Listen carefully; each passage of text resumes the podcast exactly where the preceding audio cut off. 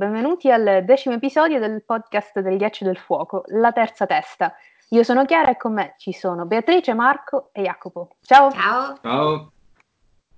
Allora, in questo POV Cersei riceve una testa di nano, complotta col concilio ristretto più ridicolo della storia e inizia a lavorare a un piano che ovviamente le si ritorcerà contro. Spoiler warning, è una rilettura, quindi parleremo di tutto e tutti, la serie, i cinque libri canonici, il mondo del ghiaccio del fuoco, Fire and Blood, Duncan Egg, eccetera. Siete avvisati.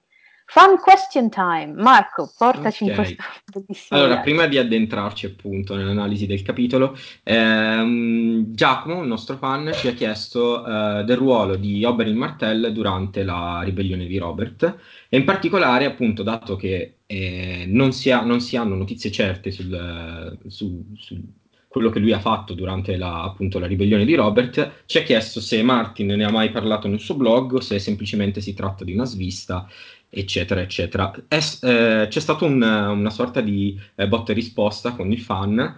Eh, io inizio con dire mia, col dire la mia e poi magari eh, intervengono anche gli altri. Eh, dal mio punto di vista, ehm, si tratta sì di una, di una svista sicuramente di, di Martin, perché lui no, non ci sono tracce da, nel, nel blog, lui non ne ha mai parlato. Uh, ed è strano che un personaggio che poi diventa così tanto importante uh, nel terzo libro um, non si sa esattamente quali fossero i suoi spostamenti, um, comunque quello che lui ha fatto durante quel, quel periodo. E l'altra cosa che io, fa, che io, dico è che um, Giacomo appunto è partito con, uh, a, a, prescindere pensando appunto alla morte di, di Elia Martell. E quindi era partito in tronco con il dire eh, ma Oberyn doveva restare accanto alla sorella, eccetera. Ehm, sì e no, più no in realtà, perché non si poteva prevedere in alcun modo appunto la follia di, del Mad King, né appunto eh, che ci fosse un piano segreto di Tywin eh, per, che prevedeva anche l'eliminazione della principessa, eh, eccetera. Quindi mh, mm, no, non c'era questo pericolo, diciamo, di morte incombente eh, di Elia Martell, quindi non era es- esattamente necessaria, secondo me, la presenza di, di Oberyn al suo fianco per proteggerla. Cioè, lo diventa nel momento in cui sappiamo che effettivamente lei muore, però non potevi prevederlo prima. Ecco, questo è il, è il mio pensiero. Non so voi cosa ne, ne pensate. Sì, sì. Beh. Sì, ehm, io prima di andare a controllare, eh, quando c'è stata fatta la domanda, ero strasicura che Oberyn fosse in quel periodo nelle terre contese. In realtà, sì, guardando meglio non, non abbiamo la, la, certezza, però comunque, eh, come diceva Marco, non, mm, non, è così necessario che fosse vicino alla sorella, perché noi col senno di poi sappiamo quello che le è successo, però prima eh, era difficile prevederlo, sì, certo che il re era pazzo e tutto quanto, però mh, mm, comunque lei era protetta, diciamo, non non c'era tutto questo pericolo imminente per cui lui avrebbe dovuto fiondarsi lì, soprattutto se era in giro per il mondo a fare altro, perché comunque sappiamo che Oberyn ha molto viaggiato, è molto stato in giro, quindi non è, non è neanche detto che fosse a Westeros in quel mm-hmm. periodo. E ci vuole tanto tempo a tornare, non è che semplicemente prendi e vai, quindi non, so. non, poteva neanche prevedere che la Guardia Reale in realtà se ne andasse via con, con Rhaegar per dire. No, certo. No. Quindi, mh, mm, cioè, secondo me rimane comunque una svista perché è un personaggio importante ed effettivamente c'è un vuoto. In, in quel periodo non, non, non, si sa nulla di lui. Sì, Chiara addirittura in privato diceva che sembra quasi un personaggio messo ad hoc in quel momento perché serviva. Eh, sì, no, eh, ad hoc nel senso che è stato proprio fatto dopo, nel senso secondo me Oberyn non era un personaggio insomma pensato per i primi due libri, poi mm. Martin ha detto ci serve un pretesto per inserire bene Dorn e, e quindi ha creato questo personaggio che secondo me sì, è, be- è bellissimo, eh, però funziona solo per poco tempo e per una parte di trama. In teoria secondo me ha anche voluto, insomma, cioè voleva anche far rivivere questa, questa, quest'onda di, ehm, non so come definirlo, insomma, voleva ricreare anche Oberyn con tipo Darkstar, sempre a Dorn, non No, ci è riuscito no. assolutamente. I'm of the night, I'm Batman. Cioè, il peggior personaggio che ha creato nella saga. Mamma mia. Beh, insomma, Beh, Vabbè, l'asilo... No, non intendo come, eh, come personaggio in sé, ma nel senso che è proprio un fail di Martin. Cioè, è un personaggio che è ridicolo, sembra dell'asilo. Non lo so, io mi vergogno per lui perché ha fatto un lavoro comunque stra bello, anche e soprattutto sull'approfondimento psicologico dei personaggi, poi ci butti lì uno così. Vabbè. Eh, ogni tanto qualcosa sbaglia. Vabbè. No, vabbè, in, teoria sono mm, d'accordo, sono d'accordissimo. Poi ovviamente io mm, rispon- cioè, rispondiamo insieme mm, al, a Giacomo dicendo che non è che c'era bisogno per forza, anche nella guerra, di un altro principe di Dorn che mettesse in pericolo la sua vita. Cioè già, a parte Elia, c'era anche Sir Lewin Martell, che era membro della Guardia Reale che ha guidato i, quanto erano, 10.000 dorniani nella battaglia del Tridente, quindi inutile mettere di nuovo ancora in più in pericolo la vita di reali dorniani, che già erano pochi di per sé, poi insomma, mettici che vanno di nuovo in guerra, non, non era assolutamente necessario. Eh, quindi niente, abbiamo risposto alla fan question. Eh, se volete chiedere altre cose potete assolutamente contattarci, noi pen- risponderemo per quello che insomma possiamo. Esatto. Quindi, ed entriamoci nel capitolo. Allora, in linea temporale, questo POV di Cersei, Cersei 4, viene dopo John 2 in A Dance with Dragons, cioè quello del Head Fetch Me a Block, e dopo addirittura Davos 1, 2 e 3 in A Dance with Dragons. Sì, perché infatti è passato un mese dal capitolo precedente quando ci eravamo lasciati. E c'è stata quest- c'è questa particolarità che i primi tre capitoli di Cersei avvengono tutti in rapida successione, pam pam pam, passano veramente pochi giorni, un- una settimana e qualcosa, cioè mm, diciamo, cioè, anzi soprattutto tra, tra il capitolo 2 e 3 passano veramente pochissimi giorni e, e qui invece passa una settimana dal terzo capitolo al quarto, quindi siamo nel- al 16 marzo del 300 e ehm, appunto ritroviamo Cersei dopo un mese, quindi dobbiamo un po' aggiornarci con quello che è successo. Esatto. Quindi, dopo insomma, aver mandato via le ossa di Tywin, distrutta la torre del primo cavaliere, il capitolo sembra sancire l'inizio del dominio di Cersei. Non a caso l'atmosfera è sa di trionfo, di distinzione, di arroganza. I Tyrell sono andati via, lasciando in- a corte soltanto Margery, Loras e alcune cugine damigelle, e spendendo il resto della parentela in giro per Westeros. Quindi, sgominato il fantasma del padre e la rivalità delle rose, Cersei ha tipo campo libero per distruggere tutto. Ha costruito, insomma, un concilio ristretto formato da mediocri e gente infame, sulle quali lei comunque ha sempre l'ultima parola, perché essendo questi leccapiedi, quello che dice lei è tipo Bibbia. Il POV, come sempre, si apre malissimo. Eh, Cersei infatti è in ritardo per la saluta mattutina del concilio ristretto, che- perché si vede recapitata la terza testa mozzata da gente a dir poco riprovevole. Se vi ricordate, lei aveva dato l'ordine di uccidere Tyrion promettendo ricchezze e titoli praticamente al primo che le capitava davanti. Purtroppo questo ovviamente le ha creato un po' di problemi. La gente si presenta con teste di qualunque genere, addirittura la testa di un bambino, per riscattare la ricompensa. Questa volta però almeno era un nano, un nano con un naso, vi fa notare la regina, tra un'ancella che le vomita accanto e Kiburn che guarda estasiato la testa del malcapitato monaco. Eh sì, perché in realtà la testa che viene descritta nel POV è quella di un personaggio che abbiamo già incontrato in precedenza, se avete fatto la lettura, eh, lettura in ordine cronologico, nei capitoli di Brienne. Brienne 2 nello specifico. La ragazza aveva passato con lui qualche momento in taverna prima di andare a cercare Nimble Big Crab, in italiano Dick Svelto. Il monaco stesso le aveva dato la soffiata su Dick parlando di una nave e di un passaggio per due a Maidenpool. Il POV di Brienne viene prima e durante la breve conversazione mh, capiamo che il piccolo monaco era diretto nella capitale proprio per eh, raggiungere il movimento dei passeri di cui sentiamo parlare proprio in questo capitolo. Probabilmente sarà stato ucciso o nella capitale stessa o poco fuori, insomma, quasi giunto alla meta. Vedete poi come si intrecciano bene i capitoli. In tutto questo, le campane del tempio di Baylor suonano a lutto per l'Alto Septon e Cersei si è già stufata, ovviamente. È un suono insopportabile. Dopo una blanda raccomandazione ricevuta da uno dei Kettle Black, che personalmente cioè, non riesco a distinguere, eh, tra l'altro c'è una teoria molto interessante sui Kettleback che però noi non crediamo perché è davvero assurda. Eh, mentre stanno andando poi alla sala del concilio, Cersei si ricorda ovviamente per l'ennesima volta Maggie la rana. Come avrete notato, in ogni capitolo di Cersei che abbiamo analizzato viene ricordata almeno una volta la vecchia megera d'infanzia, sempre con qualche particolare in più.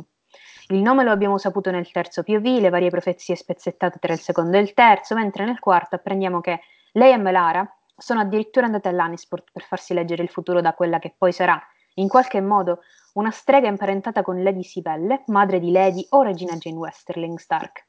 Cersei scherza sul fatto che se Tywin l'avesse saputo, le avrebbe tagliato la lingua, ma ovviamente Cersei non ha mai parlato e ha pure ucciso la sua amica, perché come ci insegna Pretty Little Liars, un segreto è tale se uno dei due è morto. E infatti...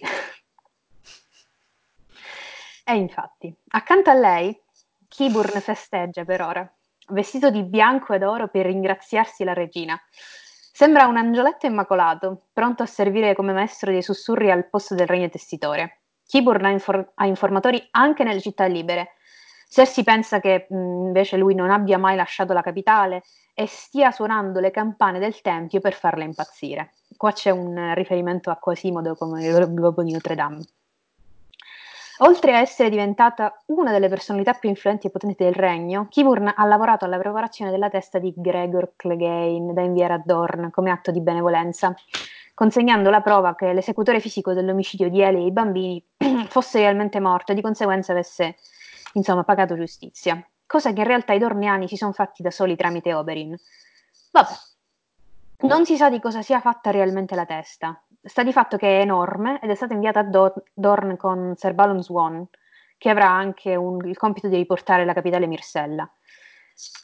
Disfare tutto il, ragu- il lavoro di Tyrion lo stai facendo egregiamente. Seguono un po' di deliri su Varys e sul fatto che lei l'abbia rimpiazzato facilmente. Ovviamente no. Non mi rimpiazzi un uomo che taglia le, le lingue dei bambini mh, mm, per un mezzo maestro che scuoierebbe per vendere le, insomma, le interiore. Però, oh, rimpiazzabilissimo Varys, insomma. Varys non pagava le spie con l'argento, quello era Littlefinger. E lo è ancora, vedi i Cat Black che sono, ripetiamolo, erano, sono inviati da Littlefinger, però Cersei si è presa, che però Tyrion si è preso, che però comunque dietro a tutti c'era Littlefinger. Ah, e tutto era c'è. Tutto era suo. The Chaos. Vediamo, poco prima di entrare nella sala del concilio, Ser Boros, l'assaggiatore del re, che nonostante sia passato poco più di un mese dall'assegnazione dell'incarico, sente già le conseguenze del suo ruolo da assaggiatore. Ed eccoci qua, il clou del capitolo, la pagliacciata del concilio ristretto, dove addirittura Paisel risulta essere assennato rispetto agli altri lecchini. Ma iniziamo a presentarli. Dunque, allora, partiamo proprio da Paisel, il gran maestro, che come ha detto Chiara paradossalmente sembra quello più ragionevole, cioè noi nei libri precedenti l'abbiamo odiato, era il leccapiedi dei Lannister, era lui che ha, non ha curato John, eh, John Harry nonostante potesse, e quindi invece noi adesso ce lo ritroviamo come un po' la voce della saggezza, fa veramente capire quanto siamo caduti in basso, tant'è che questo consiglio ristretto sembra quasi una parodia di quello che vediamo in A Game of Thrones quando Ned arriva a King's Landing. Avere, infatti, Kiburn, eh, scusate, eh, Paisel infatti è alterato perché avere Kiburn nel consiglio ristretto, uno che è stato cacciato con disonore dalla cittadella, è qualcosa che lui fa veramente fatica a mandare giù, nonostante sia Cersei a chiederglielo di a digerirlo, e senza troppe storie perché sappiamo come è fatta Cersei. Ma chi è, chi, chi è Paisel? Paisel è nato nel 216, quindi ha ben 84 anni, che nel mondo di, del trono di spade non è poco, e ha forgiato la sua catena durante il regno di Maekar, diventando poi Gran Maestro durante il regno del figlio di Maker, ovvero Egon V, che noi conosciamo come Leg di Duncan Egg. Non sappiamo precisamente da quanto tempo sia a libro paga dei Lannister, per così dire, ma di sicuro lo è già da un bel po' di tempo, tant'è che è stato lui che convinse Eris il Folle ad aprire le porte di King's Landing e dare il via a ciò che conosciamo e di cui abbiamo anche parlato qualche minuto prima, ovvero la, la, la, la carneficina che c'è stata a King's Landing, il saccheggio, la morte di Elia Martel e dei suoi figli.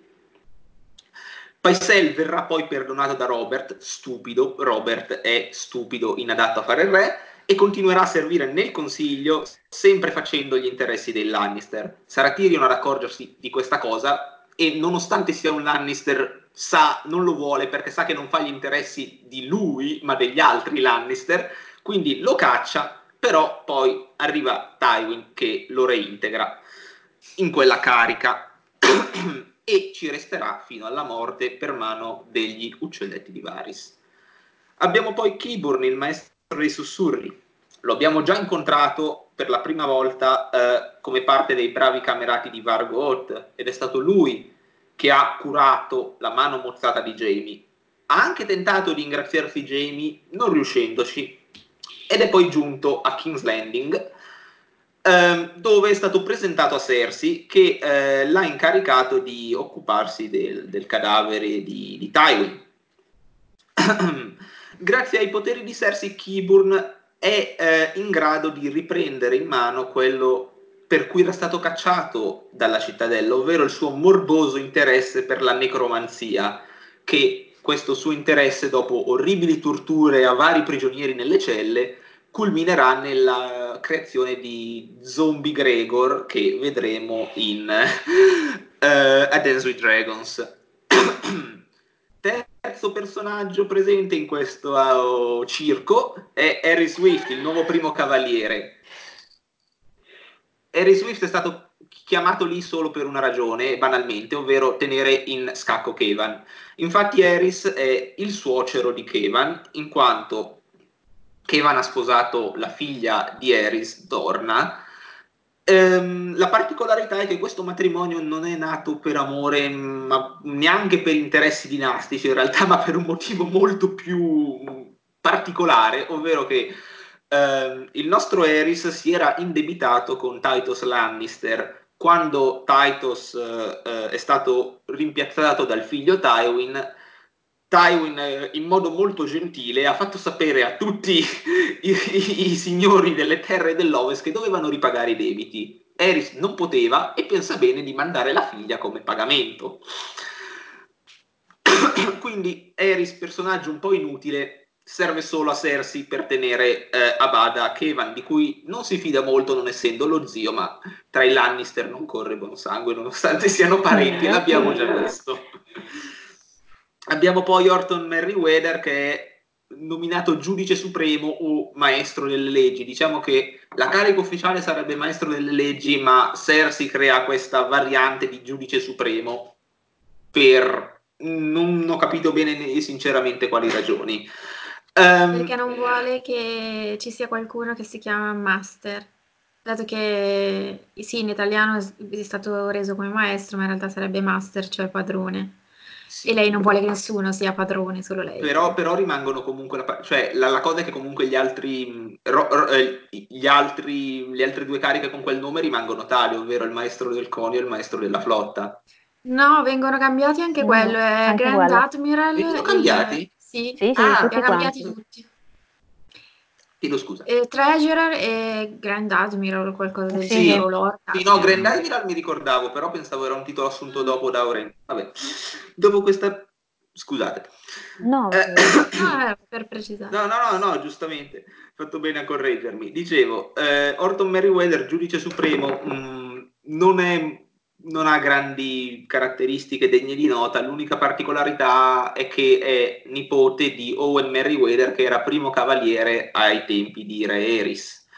Segue Giles Rosby, ovvero il tesoriere barra maestro del conio, Lord di Rosby molto malato, anche lui scelto per una ragione banalissima, ovvero Cersei non voleva un Tyrell eh, nel consiglio, in questo caso Garth Dopo c'è da parlare un attimo su questa cosa di non volere i Tyrell nel consiglio. Eh, Rosby malato, tossisce, sputa sangue, fa schifo, non ha neanche le abilità di dito corto nel reperire denaro per le ingenti spese del regno e le spese di Cersei e questo avrà serie ripercussioni e eh, lo vedremo con la banca di Bravos. Infine, Aurin Waters, maestro della flotta o eh, grande ammiraglio, è un bastardo nel consiglio ristretto e già questo è una particolarità. Diciamo, precedentemente si era schierato con Stannis in quanto faceva parte eh, della casata dei Velaryon, viene perdonato da sé eh, e ehm, riceverà dei soldi per costruire una flotta di cui, se ricordo bene, chiamerà anche delle navi in onore di, di Cersei e dei, oh, sì, dei, sì, sì. per uh, lecchinarsela ma eh, dopo, essere, dopo, ingra- dopo, essersi ingraziato Cersei per bene fugge con le navi, l'equipaggio tra l'altro, no, da notare che Paisel si era detto scettico alla scelta dell'equipaggio tutto fatto da membri nuovi e non da veterani della battaglia delle acque nere. Lui fugge e si dà alla pirateria, come apprendiamo in The Winds of Winter, in uno dei pochi capitoli rilasciati. Muoviti, Martin, muoviti. per favore, grazie. Un commento finale sui Tyrell sull'assenza dei Tyrell nel consiglio ristretto e sull'incapacità dei nuovi membri. Cioè, qui si vede tutta veramente, secondo me, profondamente la differenza tra Cersei e Tywin, nonostante Cersei si creda la vera erede di Tywin, eh, l'abbiamo già detto, ma non è vero niente, è solo una proiezione di Cersei. Perché? Perché Tywin aveva creato il suo consiglio ristretto in un modo maniacale, precisissimo, era tutto bilanciato, aveva pure messo dei, degli advisor, cioè dei consiglieri in più rispetto alle, alle cariche standard che devono sempre esserci, proprio per bilanciare bene. Quindi c'era, avevamo dentro Mace Tyrell, avevamo i Redwine che sono imparentati con i Tyrell e sono anche tra gli alfieri più importanti, avevamo i Martell, c'erano ovviamente i Lannister, c'era Paisel che non doveva sembrare un Lannister, ma lo era di fatto. Qui invece Cersei fa una cosa stupidissima secondo me, ovvero che per evitare di avere nel consiglio gente che non è d'accordo con lei, si mette solo dei lecchini incapaci, inadatti al loro compito e questo porterà ovviamente al disastro, oltre ad alienarsi le, la fedeltà delle varie famiglie, soprattutto dei Tyrell. Tra l'altro la cosa stupida è che Cersei lo pensa pure, dice mi prendo Swift perché è eh, il suocero di Kevan e me lo tengo come ostaggio perché non fare una cosa prendendo un Tyrell a caso? Boh. Eh, secondo me cioè, è la sua stupidità, il suo, il suo, odio per i Tyrell che la porta a commettere scelte veramente stupide. Tra l'altro è doppiamente stupido perché cioè, la, i Tyrell sono la futura famiglia della futura regina, cioè la futura, sono la famiglia della futura regina. Quindi non tenere un membro della famiglia nel, nel consiglio è doppiamente stupido. Però, tra l'altro, l'ultima cosa è che ci sarebbe un membro del consiglio che però risulta assente perché è ancora in viaggio, ovvero che sarebbe Nimeria Sand che deve arrivare, ma eh... non si sa. Eh, io ho tipo notato ora una cosa che quello che ha detto Bea sui, sul cambio di Meister, eccetera. Cersei toglie dai titoli del Consiglio ristretto il Mester perché non vuole che ci siano dei padroni all'interno del Consiglio ristretto che impongano su di lei la parola, eccetera, eccetera. La stessa cosa, non, non proprio uguale, però cioè, completamente diversa, però ci sta nel senso che i, i nomi sono uguali. Daenerys fa, tipo, elimina completamente con eh, Fire and Blood i meister della baia degli schiavisti in modo tale che non ci siano più schiavi, eccetera, eccetera. Vedete, ci sono tipo questi piccoli tasselli che mette sempre Martin in modo tale da mh, mm, far diventare sia parallele queste figure che speculari, nel senso si hanno delle cose in comune ma hanno anche delle cose eh, op- completamente opposte. Quindi invece di dire che Sansa è uguale a Cersei, perché non dite che Daenerys ha un sacco di parallelismi con Cersei, che molti di voi ignorano? Però andiamo avanti. Questo è un mio commento. Dissing è... qua. allora, allora, di cosa discutono i sette dell'Apocalisse? Discutono di tantissime cose, nonostante siano praticamente tenuti insieme dallo sputo. Lei si vanta di aver estirpato qualunque traccia di fedeltà nel concilio, ovviamente ristretto presso Kievan o Jamie o suo padre. Vedremo in teoria in realtà quanto saranno fedeli i futuri consiglieri. Aaron Waters, io guardo te. Allora, Kiburn, eh, levato dal ruolo del maestro dei sussurri, è reso ufficiale, come aveva detto anche Jacopo. Questo crea scompi e agitazione, Paisel protesta, perché Kiburn non è nemmeno un maestro. Cersei controbatte, eh, come al solito, eh, risponde a Paisel in modo completamente inadeguato.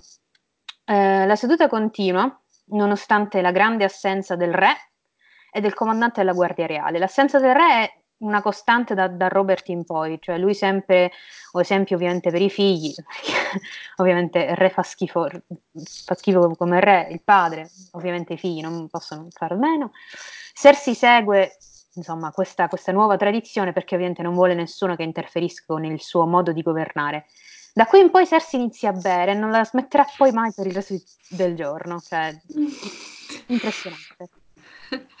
Vabbè, ti fermo un attimo perché in questa scena è appena apparso un campanello d'allarme che abbiamo già visto in un episodio precedente, e cioè l'Arbor Gold. Il dorato nettare di Arbor, cioè un vino, ehm, non è un semplice vino, ma è un'indicazione che ci viene direttamente dall'autore, che ci sta mettendo in guardia su bugie e inganni in atto. La chiave di lettura ehm, ci viene data tramite una battuta di Dito Corto nel primo capitolo di Sansa in Fist for Crows, il quarto libro, quello eh, dell'incontro tra Dito Corto e Lord Nestor Royce, dove, eh, cito testualmente, Peter dice We shall serve him lies and arbor gold and he'll drink them down and ask for more. So, ehm, scusate, ehm, gli serviremo bugie e arbor gold e lui le berrà e ne chiederà di più. In questo modo mh, Martin stabilisce una sorta di equivalenza tra il servire e dar da bere vino di Arbor e propinare bugie, tant'è che eh, nel capitolo in questione Sansa versa l'Arbor Gold a Lord Nestor durante l'incontro e Dito Corto lo sistema per benino mentendo sulla volontà di Lysa di rendere ereditario il titolo dei custodi delle porte della luna e firmando lui stesso il documento in modo da portare Lord Royce dalla propria parte. Tra l'altro, a, a fine capitolo è la stessa Sansa, ricordando l'insegnamento di, di Dito Corto sull'Arbor Gold, a rifilargli una balla su quanto si sente ormai compresa nel suo ruolo di Helen, ma ne parleremo quando analizzeremo i capitoli di Sansa nel 2013. Nel complesso, comunque, l'Arbor Gold viene menzionato nella saga una ventina di volte finora, soprattutto nel quarto libro Feast for Crows, ma anche in un paio di occasioni in A Storm of Swords. Altra cosa, ehm, dobbiamo fare attenzione, eh, l'avevamo già detto, se nella scena il vino viene bevuto oppure no. Ad esempio, se vi ricordate il prologo eh, del quarto libro che abbiamo già analizzato, eh, l'esileo nomina il vino ma non lo beve. Eh, il vino non è fisicamente presente in scena, quindi si suppone che ciò che lui sta dicendo sia vero. In altre situazioni invece il vino viene versato e bevuto e quindi ci sono indubbiamente bugie in corso. Ad esempio, oltre a questa scena nella valle che ho appena detto, anche nella notte di nozze tra Sansa e Tyrion, infatti tutti pensano che il matrimonio sia stato consumato e invece no. E ad esempio al banchetto a Winterfell quando Lord Brandon gli serve Frey Pies, eccetera. Allora, in questo concilio ristretto Arthur Merriweather riempie la, coppia, la coppa di Cersei con l'Arbor Gold, quindi bugie o inganni sono in corso, ma dobbiamo capire quali. Una ipotesi riguarda quello che diceva prima Chiara, cioè il teschio di Gregor Clegane da inviare a Dorne per placarne la sete di vendetta. Come sappiamo, eh, Gregor è stato affidato alle amorevoli cure di Kyburn o Kiburn, io non ho ancora capito, io dico Kyburn perché nella serie dicono così, ma pronuncia dubbia. Comunque eh, lo sta trasformando nel zombie Robert eh, che sappiamo e eh, Kyburn ha appena affermato Cersei che il teschio del tutto ripulito, quindi anche qua dubbio di chi sia perché essendo stato tutto ripulito, boh, è pronto da far portare ad Orn da uh, Balon Swan. In realtà non c'è certezza uh, su, di chi sia effettivamente questo teschio, c'è chi sostiene che sia il vero teschio di Gregor e che quindi Robert Strong sarà poi senza testa, poi non so se vogliamo approfondire questo Marco, non so, dopo Sì, vediamo. lo dico quando finisci. Ok, e invece c'è chi sostiene che il teschio sia farlocco, cioè teschio di un animale oppure addirittura del primo nano che era stato presentato a Cersei nella speranza che fosse Tyrion, perché le teste dei nani sono eh, a quanto pare sproporzionatamente grandi. Anche perché eh, difficilmente gli insetti potrebbero ripulire il teschio dalla carne se questa fosse infetta, cosa che mi fa abbastanza propendere per, per questa ipotesi, però ripeto, eh, è solo una mia preferenza, ma eh, è completamente aperta la questione. Eh, un altro inganno presente nel capitolo è la scena iniziale in cui ci viene presentata la testa del nano spacciandola per quella di Tyrion, ma si tratta di una scena diversa da, rispetto a questa del concilio in cui viene bevuto il vino, quindi la scarterei a priori. Eh, è da notare che quello che serve il vino a Cersei è Lord Merryweather.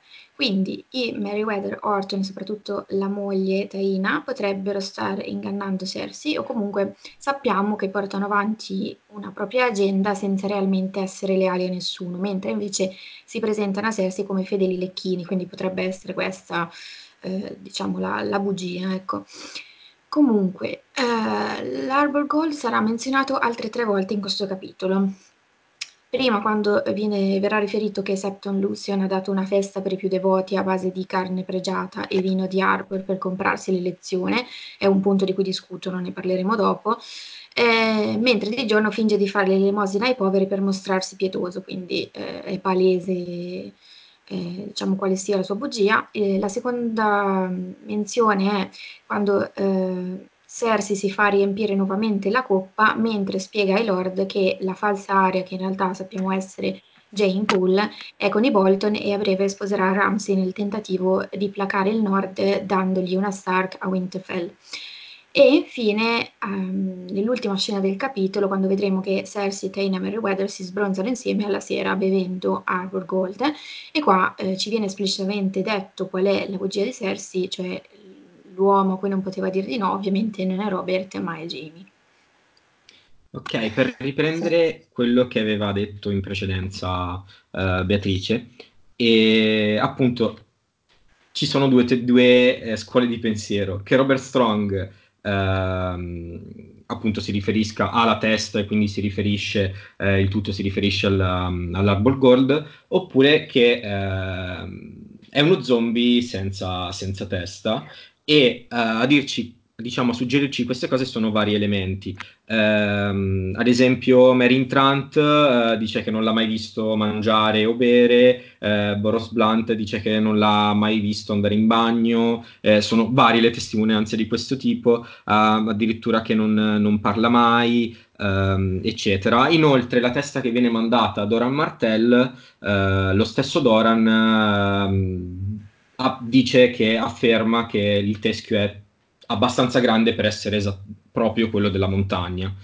E um, il tutto inoltre ci viene, diciamo, eh, più o meno confermato in una, vi- in visione, credo sia, no, un, un, sogno di, di Bran nel, nel, primo libro, eh, in cui si parla appunto di un gigante di pietra Uh, che una volta che ha aperto il visore, uh, il, il, casco, l'elmo, uh, insomma, aveva soltanto oscurità e, e, sangue nero soprattutto, che è la cosa importante perché eh, quando viene descritto il, il, il sangue eh, mentre Gregor veniva curato da, da Kyburn, eh, il sangue era appunto marcio e nero. E quindi si pensa che questo gigante di pietra in realtà appunto sia un, uh, un foreshadow di Sir Robert Strong e quindi di, uh, di, di Sir Gregor uh, senza testa. E io appunto, cioè, purtroppo non essendoci evidenze, io propendo per questa teoria perché mi piace di più, diciamo, in un certo senso. Esatto, no, sì. Poi c'è anche il, il, riferimento al Cavaliere senza testa, cioè la leggenda, quella del... Quindi sicuramente sarà così. Ce n'è, ce n'è un'altra, quella che mi inviate su chat, cioè quella che Robert Strong in realtà ah, è la ah. testa di Rob Stark, però... Io volevo, non volevo parlarne. fuori! no, perché mi sembra assurda che appunto abbiano attaccato la testa di, di Robert eh, sul corpo, sì, di, scusa, di Rob sul corpo di, di Sir Gregor, ma mi sembra un po'... Un no, po no. Non ha neanche, neanche senso, se vogliamo essere sinceri. Quella la mettiamo insieme a tutte le altre teorie con le sigle dei nomi che non siano R più L. esatto. E tutto sta ovviamente nel fatto che Robert Strong in teoria è la traduzione in inglese di Rob Stark perché Stark mm. in tedesco dire forte, ma mm, non c'entra niente, cioè, queste sono coincidenze linguistiche che non incidono minimamente sulla trama. Ma poi è, com- così poetico che non abbia la testa, è così bello, vabbè, fa niente. Sì, anche.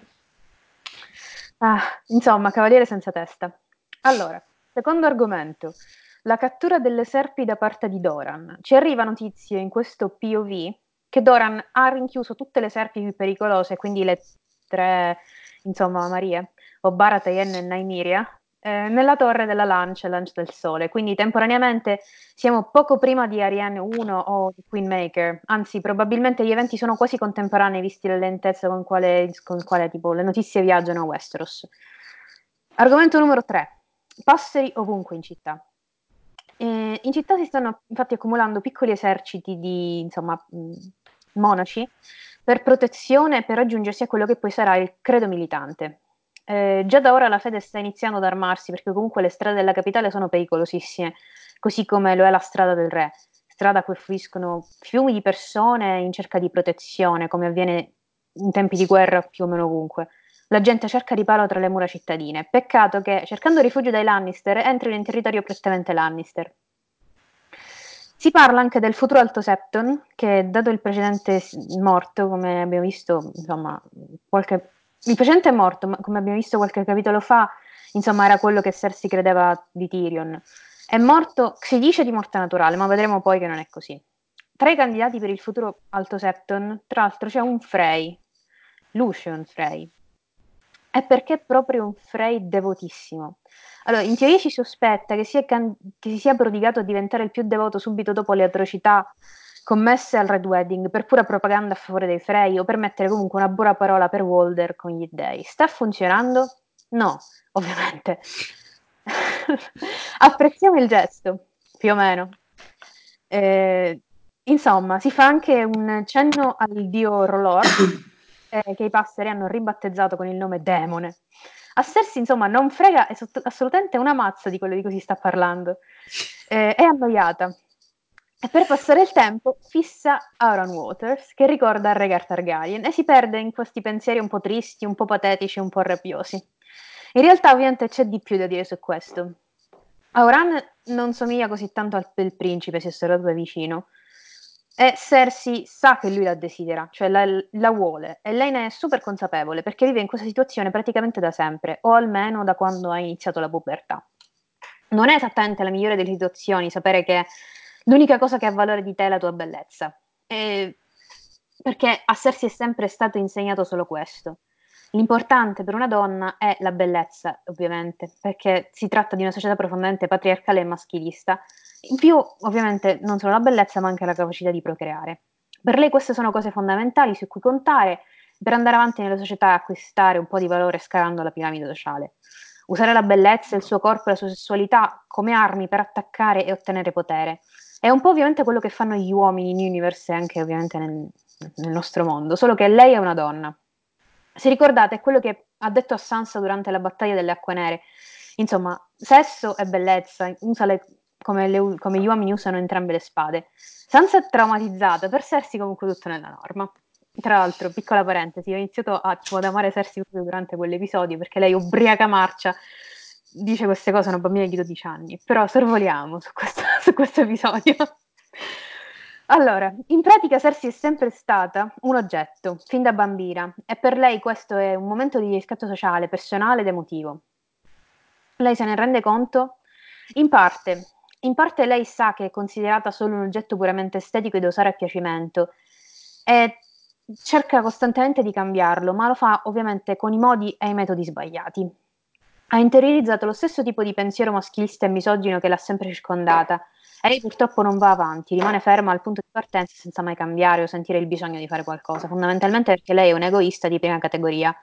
Ricordate il discorso dello scorso episodio se per lei se una donna non è bella, non è una donna, non ha valore, è inutile. Cersei usa la sua bellezza per sedurre nel modo sbagliato e nel momento sbagliato con le persone sbagliate. Il paragone con Cersei poi è agghiacciante, con, con Jamie, scusate, è agghiacciante. Si sente tutta la differenza di genere che pesa incredibilmente sulla psiche di Cersei in maniera disumana. È come se la bambina Cersei ancora non riesca a capacitarsi del fatto che a lei, lei venga trattata in modo differente. Eh, Jamie, uguale, è tale, cioè uguale a lei, venga trattato diversamente e meglio, che ha lei di meno di lui.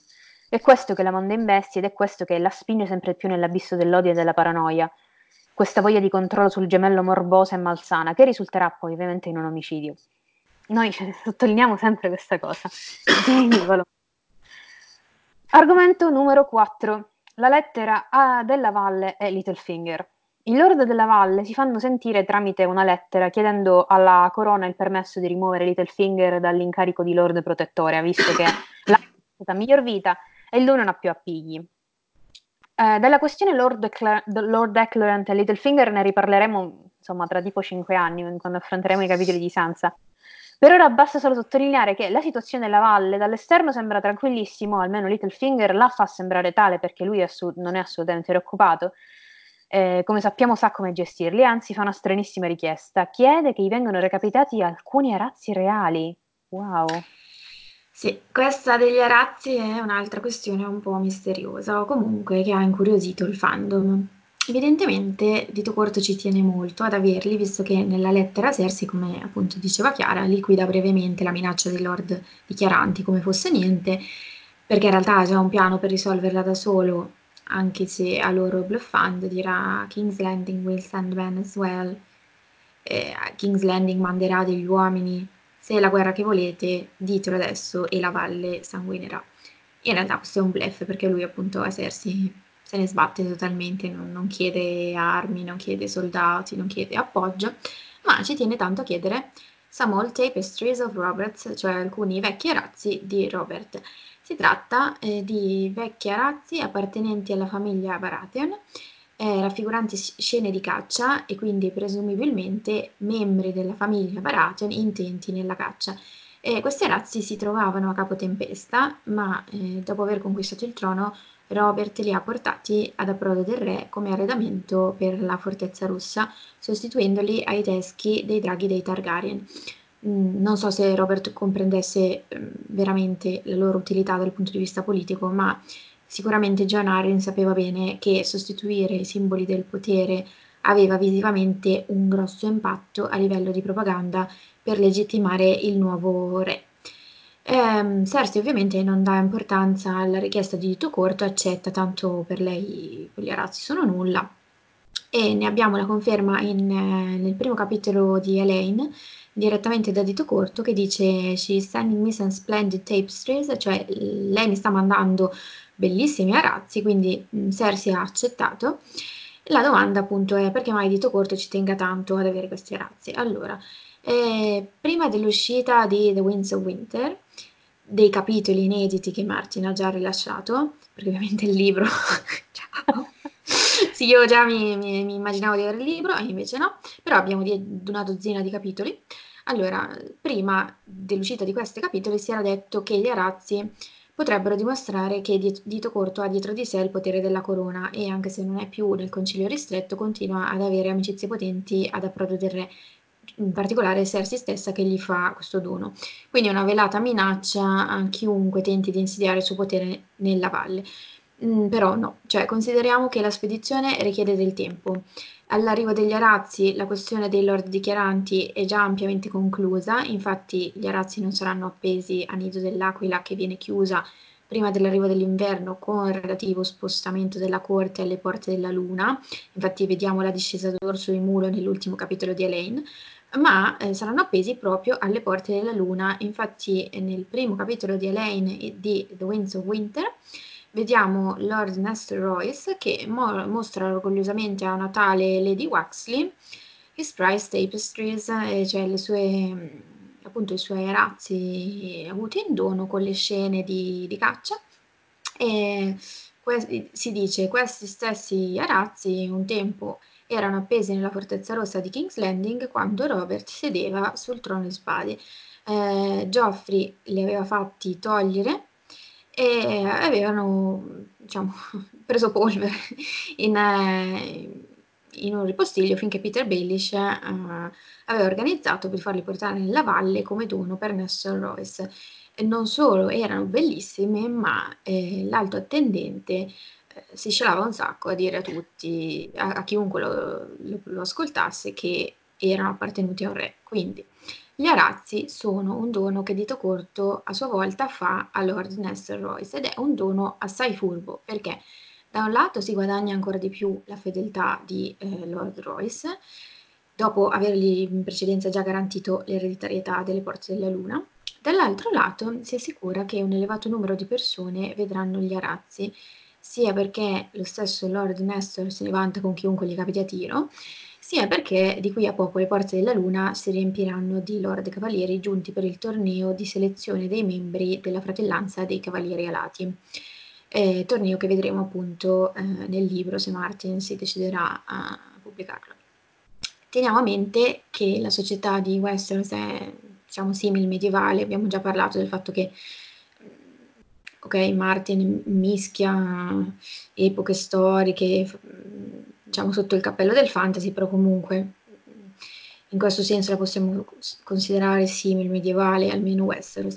La, maggior, la maggioranza della gente è analfabeta e comunque anche tra i nobili che sono alfabetizzati una serie di arazzi che mostrano generazioni e generazioni di Baratheon con capelli scuri e occhi azzurri, mentre Tommen e Myrcella e il non compianto Joffrey sono biondi con gli occhi verdi, è una prova molto più efficace a sostegno del fatto che i figli di Cersei siano bastardi Lannister rispetto a magari il vecchio liprone polveroso di genealogie che aveva trovato Ned.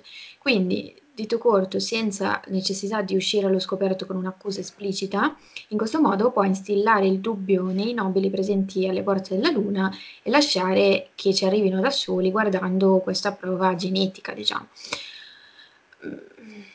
Oppure il suo desiderio di appropriarsi degli arazzi potrebbe nascondere la sua intenzione a tempo debito di svelare le vere modalità della morte di Robert durante la caccia. Oppure Giorgio ci sta semplicemente prendendo tutti quanti per i fondelli con questa storia degli arazzi, no? Ditemi voi. Sì, sì. Ah, l'ultimo. Era più divertente. Mm. Mm. Ma, tra ah, l'altro a me questo interesse per gli arazzi così ha ricordato va un pochino vagamente alla larga, cioè mi sembra un riferimento questa cosa degli arazzi di Robert a anche se non è proprio lo stesso tema che viene trattato al, al famosissimo Arazzo di Bayeux, quello che mostra la conquista normanda dell'Inghilterra, cioè c'è un, secondo me si è ispirato a quello, come per la barriera si è ispirato al Vallo di Adriano, cioè lui, lui, ha mischiato tutte le robe che gli piacevano sì. della storia. Sì, sì, esatto. Sì. Comunque, giusto per darvi e anche un'idea... della geografia. Oh, sì. sì. Per darvi un'idea di... Eh la politica della valle è molto più complicata di quello che mi sembra. Nonostante Nestor Royce sia fedele, tra virgolette, a mh, Dito Corto, la figlia sa che Elaine non è Elaine. Attenzione. Quindi non si sa che gioco sta giocando Nestor Royce in realtà. Mm. Boh. La questione, comunque, quella di Dito Corto e Cersei, è risolta quasi subito con una lettera di risposta ai Lord con l'ordine di non far del male al povero Petir e poi il silenzio assoluto. Finché pagano le tasse alla corona non frega nulla della valle, errore madornale ovviamente, ma è un discorso per il futuro. Argomento numero 5. Una nuova flotta e scompigli nelle isole di ferro. Questo è argomento di Marco, ora infatti si parlerà anche di Rick. Auran Waters chiede una nuova flotta e Cersei concede senza fiatare ovviamente perché lui è buono e quindi va bene tutto. Eh, non è esattamente così, però il suo pensiero è quello. In realtà la, collera, la, corona non possiede tuttora una flotta nuova e funzionante. Le navi del re sono tutte state distrutte o danneggiate durante la battaglia delle Acque Nere e Oran chiede di ampliare la flotta non solo per controllare il mare subito vicino alla capitale, ma perché comunque deve scappare alle Stepstone e diventare un pirata. Tra le altre cose mh, discusse c'è un leggerissimo accenno alla situazione delle isole di ferro, eh, di cui penso ci sia già stata l'acclamazione di re, non ne sono sicura, può darsi è possibile un'alleanza coi Greyjoy per citare il nemico del tuo nemico è tuo amico? Boh, non si sa, tutto è possibile. Con Euron che punta al trono e una Cersei che vince il processo, vedi Mercy in The Winds of Winter, la serie avrebbe forse potuto azzeccare questo particolare? Non lo so, io chiedo a Marco. Mm, no, per me no. no, ma perché io, vabbè, io parlo sempre per preferenze, ovviamente. Ehm, io vedo molto più probabile un'alleanza strana tra Euron e Daenerys in realtà. già una Mad Daenerys in realtà, però si vedrà. Yeah. Ma di questo poi ne, cioè, ne, parleremo più approfonditamente quando ci sarà quel capitolo, perché c'è il capitolo in cui Daenerys sogna di fare cose Sì, ne avevamo, ne avevamo parlato tra l'altro, però sì. È stranissimo, però, cioè... No, l'acclamazione di Re c'è, c'è già stata, ma oh. da, da, un po' per la storia per cui tutti i capitoli delle Isole di Ferro che vediamo sparsi nel libro in realtà sono avvenuti tutti molto prima, quasi anche in concomitanza con la fine di A Storm of Sword. Oh. Cioè, sono... Mm, mm, stavo controllando e eh, Euron diventa re il 30 gennaio, quindi è anche passato quasi un mese e mezzo. Sì, qua le notizie arrivano molto in ritardo e spezzettate, quindi... No, non come nella serie dove vola tutto. Eh, mm. Tra l'altro. Anche la gente. Va bene. Per ora, insomma, comunque, qualunque alleanza con i Greyjoy, che non accadrà mai, eh, non, insomma, non, non, ci sarà, è ben lontana dall'accadere. I Greyjoy, ovviamente, per una possibile alleanza, che non accadrà mai, vorrebbero il nord, e il nord è già stato promesso ai Bolton. Bolton che in questo momento si sta dirigendo, eh, padre e figlio, entrambi, verso il Moat Cailin, nel, nell'incollatura, dove si trovano, ricordiamolo, sia Lord Reed che il testamento di Rob. Questa discussione Cersei Co si colloca in pratica poco prima di Rick 2, dove Theon cerca di eh, convincere i restanti uomini di ferro ad abbandonare la fortezza del, distrutta per lasciare passare l'esercito di Rus. Esercito di Rus che ha con sé Feikaria. Nessuno di loro ricorda il nome di Theon, ovviamente, nessuno di loro del concilio.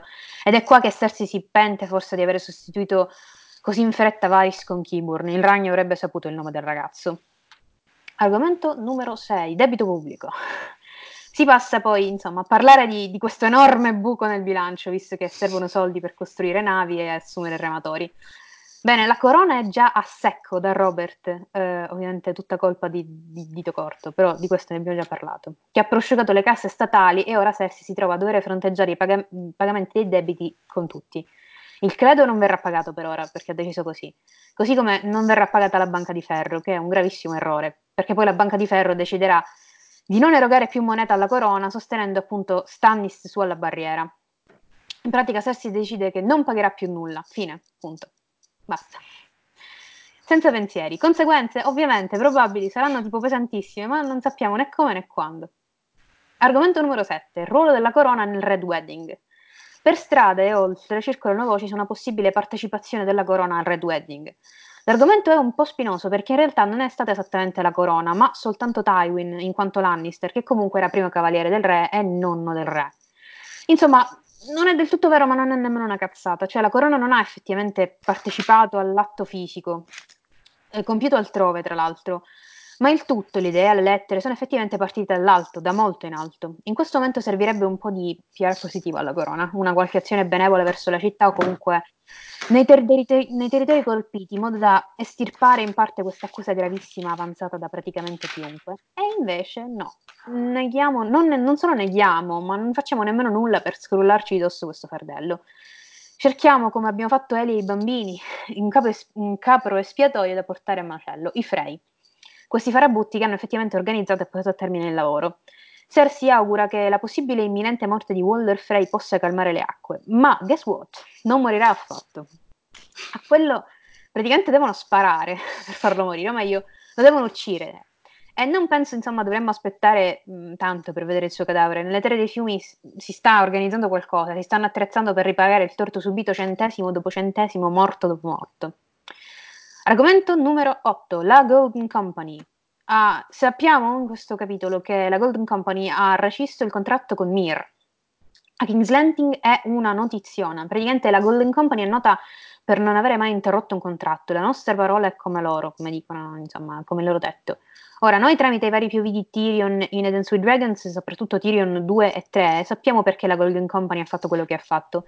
Il gruppo di mercenari sta ora marciando verso Volantis per unire le sue forze a quelle della Madre dei Draghi e poi dirigersi a ovest per conquistare il continente occidentale. Anche qua si sottolinea questo particolare, ma si scherza che, anche dicendo che stanno marciando nella direzione sbagliata perché pensano siano stati arruolati da Stannis. Che in effetti non è così falso. Cioè, Stannis cerca di arruolare la Golden Company. Vedi Tion 1 in The Winds of Winter. Tra l'altro, firma un contratto con la Banca di Ferro col sangue. Chi cacchio firma un contratto con la Banca di Ferro col sangue? Va bene. Tra, eh, in Tion 1 anche vediamo che eh, Stannis ordina a Sir Justin Massi di partire per Essos e con i soldi presi in prestito dalla Banca di Ferro comprare la Golden Company per sé. Il ragionamento fila, cioè quello di Cersei, ha una logica. In effetti, Stanni si servono truppe ben addestrate e capaci con una volontà ferrea. E da qui passiamo alla loro discussione sul legittimo re. Insomma, Stannis è il legittimo re, quindi in teoria ci sta che la Golden Company sostenga lui con i soldi dati dalla, dalla Banca di Ferro. Non è così, perché Stannis ovviamente non è considerato da nessuno. Eh, piccola nota, ovviamente Cersei ha ragione mh, mm, che, a dire che la guerra non è finita. Eh, Riverrun è sotto assedio, Storm's End lo sarà a breve, Dragonstone è ancora di Stannis. Tywin non ha affatto raggiunto l'intento sperato con Red Wedding, anzi è successo quasi l'opposto. Questo ci porta all'argomento numero 9, Stannis. Lord Janos comunica mh, mm, ancora con la capitale, facendo praticamente da spia per i Lannister. Tramite lui sap- eh, sappiamo che Stannis sta cercando di fare causa comune con i Bruti, il che è semivero. Stannis vuole farli inginocchiare e lo farà con la forza, solo che non li porterà certo con sé nella sua campagna per la conquista di Grande Inverno. Ottimo ragionamento, tra l'altro, perché cioè, insomma, se vuoi unire il nord non li, non li fai unire col nemico. Sì, poi queste notizie sembrano il telefono senza fili, cioè arrivano, boh, arriva un'ombra di, di semi-verità che poi in realtà non, non, gli dà nessuna base per poter prendere delle decisioni. Sì, ma è, sì. Ma come è giusto che sia. Certo. Beh, si sente la mancanza di Varis comunque. Assolutamente. Argomento numero 10, Porto Bianco. I Manderly hanno fatto sapere che potrebbero sostenere la corona di approdo se, e solo se, il figlio prigioniero d'Arrenal verrà consegnato sano e salvo. Concesso. Almeno questo. Tra l'altro hanno anche mh, mm, accordato ai Frey la mano di due nipoti di Lord Manderly Senior. Hanno anche Davos. Zum zum zum. Stannis ha tentato di mandare il suo primo cavaliere a reclutare i Manderly. Risultato: Davos è imprigionato e la corona che ne chiede la testa. Ovviamente i primi lettori cioè, sono tutti impauriti. Come, come, come? Stan, Stannis ha inviato Davos e Davos ora è prigioniero? Non è possibile. Dai lettori invece sappiamo che non è così, o almeno lo è in parte. Davos in prigione ci sta, ma è una farsa, giusto per riavere l'erede a, a casa e poi tradire Lannister, uccidere i Frey e sostenere l'unico uomo che probabilmente garantirà loro uno Stark a grande inverno.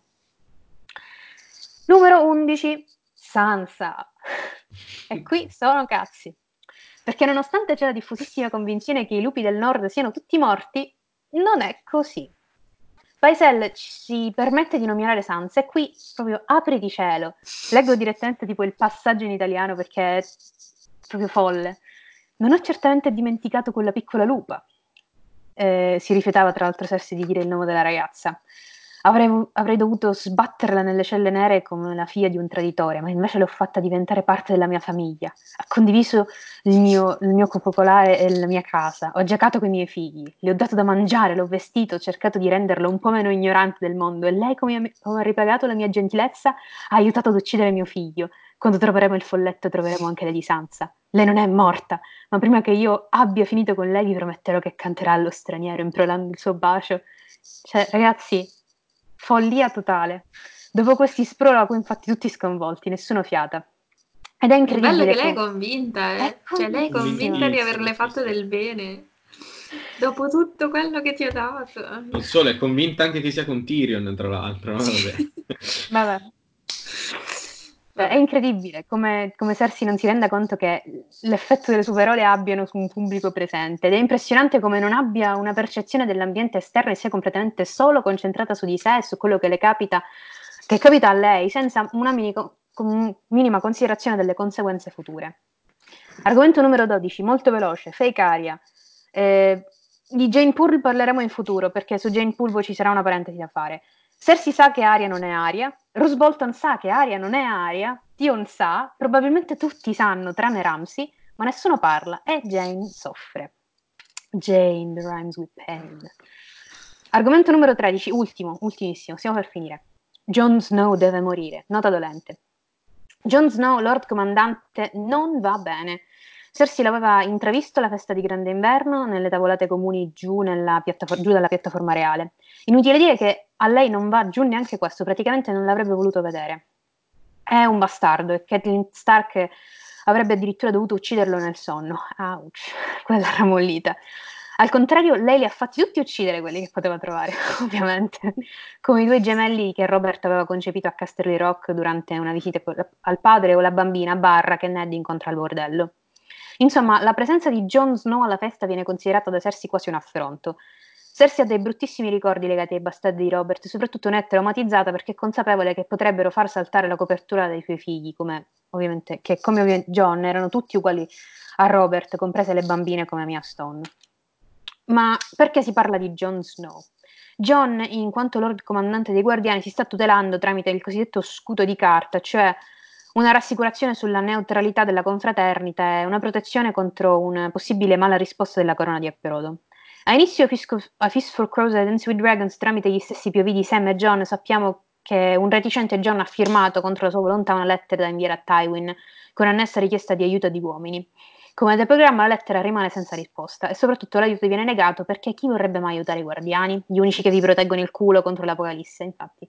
Ma questo loro non lo sanno e probabilmente non lo sapranno mai visto che moriranno tutti prima dell'inverno. Nella capitale la notizia che John ha ospitato Stannis viene presa malissimo e praticamente decidono di uccidere John mandando uomini alla barriera. E poi Cersei dice questo, anzi pensa. Per togliere di mezzo Jon Snow, concluse Cersei esultante, sapevo di avere ragione a volerlo a volerle Kibur nel concilio. Ed è esattamente ciò che faremo. Rise. Se è figlio di suo padre non avrà mai il minimo sospetto. Forse addirittura mi ringrazierà prima che la lama affondi nelle sue carni. Quindi indizi sulla morte di John ovunque, anche nei POV di Cersei Lannister, cioè l'ultimo posto in cui ti aspetteresti di trovarli. Si parla anche di draghi, ma chi se ne frega dei draghi per ora? Eh, infatti. Finalmente è finita la riunione, basta, non c'è più il consiglio di stretto e Cersei può tornare nelle sue stanze, tra una scoperta di un amore non corrisposto e l'idea di affossare Margery, la regina trova Teana nei suoi appartamenti. Parlano di Dorcas, eh, che è una delle ancelle di Cersei, che si è innamorata di Osney Kettleblack, del passato di Teana e di Lord Meriwether. Teana stuzzica la curiosità della regina prendosi un poco sulla sua vita pre-matrimonio. Continueranno poi la conversazione dopo. Per ora Cersei freme per incontrare Serosni, il cavaliere con cui ha già dormito. Attenzione. Eh sì, perché Cersei dorme più volte con Osni, non solo per ringraziarselo, ma anche per tenerselo ben stretto con le promesse di futuri incontri. Cersei vuole effettivamente dormire con lui perché ne sente il desiderio? No. Nonostante sia consenziente, lei sotto sotto non vorrebbe affatto continuare la relazione di incontri segreti, ma pensa di doverlo fare perché di nuovo per lei è l'unico modo. E quando nello scorso episodio dicevo Probabilmente Cersei è rimasta incinta. Io dicevo proprio per questo, perché dorme più volte con Osni e soprattutto l'ultima volta poi non prende il tè della luna, mi sembra. Quindi una possibilità c'è, però non, non ne siamo assolutamente sicuri. Eh, il motivo per cui Cersei ha dormito con Ser Osni è che il cavaliere ha ucciso l'Alto Septon, che non è morto nel sonno, come vi ho detto sopra. Osni ha ucciso eh, il Septon, che Cersei temeva perché pedina di Tyrion, e soffocandolo nel sonno con un cuscino per non lasciare tracce e simulare una morte di vecchiaia. E una notte per te, signor Cavaliere. Il tuo servizio è stato valoroso e sei stato ricompensato, come dice, come dice Cersei stessa. Con Osni mm, lei un po' gioca. Tra un bacio e una mano sul seno chiede al Cavaliere di farle un favore assicurandosi prima la sua fedeltà. Lui, in teoria, piano tipo folle anche in questo caso, dovrebbe prima sedurre Margery e farsi trovare a letto con lei, poi confessare e chiedere di essere inviato alla barriera. Una volta alla barriera, uccidere Jon Snow e poi tornare con un perdono reale. Cioè, è facilissimo, no? Ovvio, no, certo. Molto facile, soprattutto per Osney. Osney ribatte che in passato effettivamente ci fu un cavaliere che dormì con la regina e che fu castrato poi. Sersi Frasesse pensa che sì, un caso ci fu durante un quarto, ma era la concubina del re e, e fu molto più che castrato. Di nuovo, Cersei sa la storia, come abbiamo visto già in, presen- in precedenza con Jamie, mh, mm, ma non impara nulla, assolutamente. In questa conversazione poi ci sono tantissime frasi interessanti, come questa, per esempio. Uh, you will, and you need, all you need to do is kill the boy. Kill the boy. Che ricorda tantissimo ovviamente quello del mantra di Jon Snow in A Dance with Dragons. Oppure questa, he frowned. The wall is cold and I'm warm. Tradotto, la barriera è fredda e Cersei dice io sono calda, che ricorda la canzoncina cantata da entrambi i fratelli Lannister For hands of gold are always cold, but a woman's hands are warm. Congedato Osni, Cersei si concede due minuti da sola e qua un passaggio stra interessante che somiglia anzi quasi alla stessa struttura di un passaggio che troviamo nei POV di Tyrion in A Clash of Kings, quando c'era lui al comando. Di nuovo, sempre per reiterare questa cosa, Cersei e Tyrion sono uguali. Qua è il passaggio di Cersei. Dopo che se ne fu andato, Cersei chiamò Jocelyn per farsi spazzolare i capelli, sfilandosi le scarpe e stiracchiandosi come una gatta. Sono fatta per queste cose, disse a se stessa. Era l'assoluta eleganza di quel piano che la soddisfaceva di più. Neppure Meister L avrebbe osato difendere la sua cara figliola se fosse stata colta in fragrante. Se mio padre potesse vedermi ora, non avrebbe tanta fretta di farmi, di farmi risposare. È un vero peccato che sia morto. Lui, Robert, Arryn, Ned Stark, Renly Baratheon, tutti morti. Resta solo Tyrion, e per non molto ancora. Il passaggio di Tyrion, tra l'altro, eh, preso da Tyrion 7, è Clash of Kings. Questo non è un sogno, le disse, perché lui sta dormendo con, eh, con Sheber ora. È reale, tutto questo è reale, pensava, le guerre, gli intrighi, il grande e fottutissimo gioco. E io al centro di esso. Io, il nano, il mostro, quello che disprezzavano e ridevano. Ma ora ho tutto in mano, il potere, la città, la ragazza. Ciò per cui sono fatto e, per, e che gli dei mi perdonino, io lo amo. Questo è ovviamente un altro, come abbiamo detto, palese esempio di come Tyrion e Cersei siano uguali. E che se avessero lavorato insieme, a quest'ora non saremmo qua. Teana ritorna in scena e le due passano una notte tra vino e gossip. E Cersei si trova quasi a confessare l'incesto, che ma si salva in corner. Parlavano infatti di come i loro amanti quasi le costringessero al rapporto e loro alla fine cedevano sempre. Tiana chiede se lei avesse mai avuto esperienze del genere ed effettivamente noi sappiamo che è così. Per ben due volte vediamo Jamie e Cersei in queste condizioni, nella torre del grande inverno e nel tempio col cadavere di Joffrey. Meno male che si trattiene e non risponde Jamie ma dice Robert. Il capitolo poi si chiude con Cersei che sogna uno scenario simile all'inizio della giornata, con i tre che portano questa volta la testa giusta e che lei trasforma nel suo vaso da notte ricoperto d'oro. Di nuovo, qua, così come Daenerys ve- vede l'oro di Drogo versato sul cranio di Viserys, così Cersei sogna di immergere il teschio del fratello morto nell'oro eh, della loro stessa casata. Quindi, ancora una volta, Cersei e Daenerys, che sono, insomma, nella stessa strada. E il capitolo finisce così. Quindi, che ne pensate? Pensieri, parole? Uh, no, mi sono venute in mente due cose che...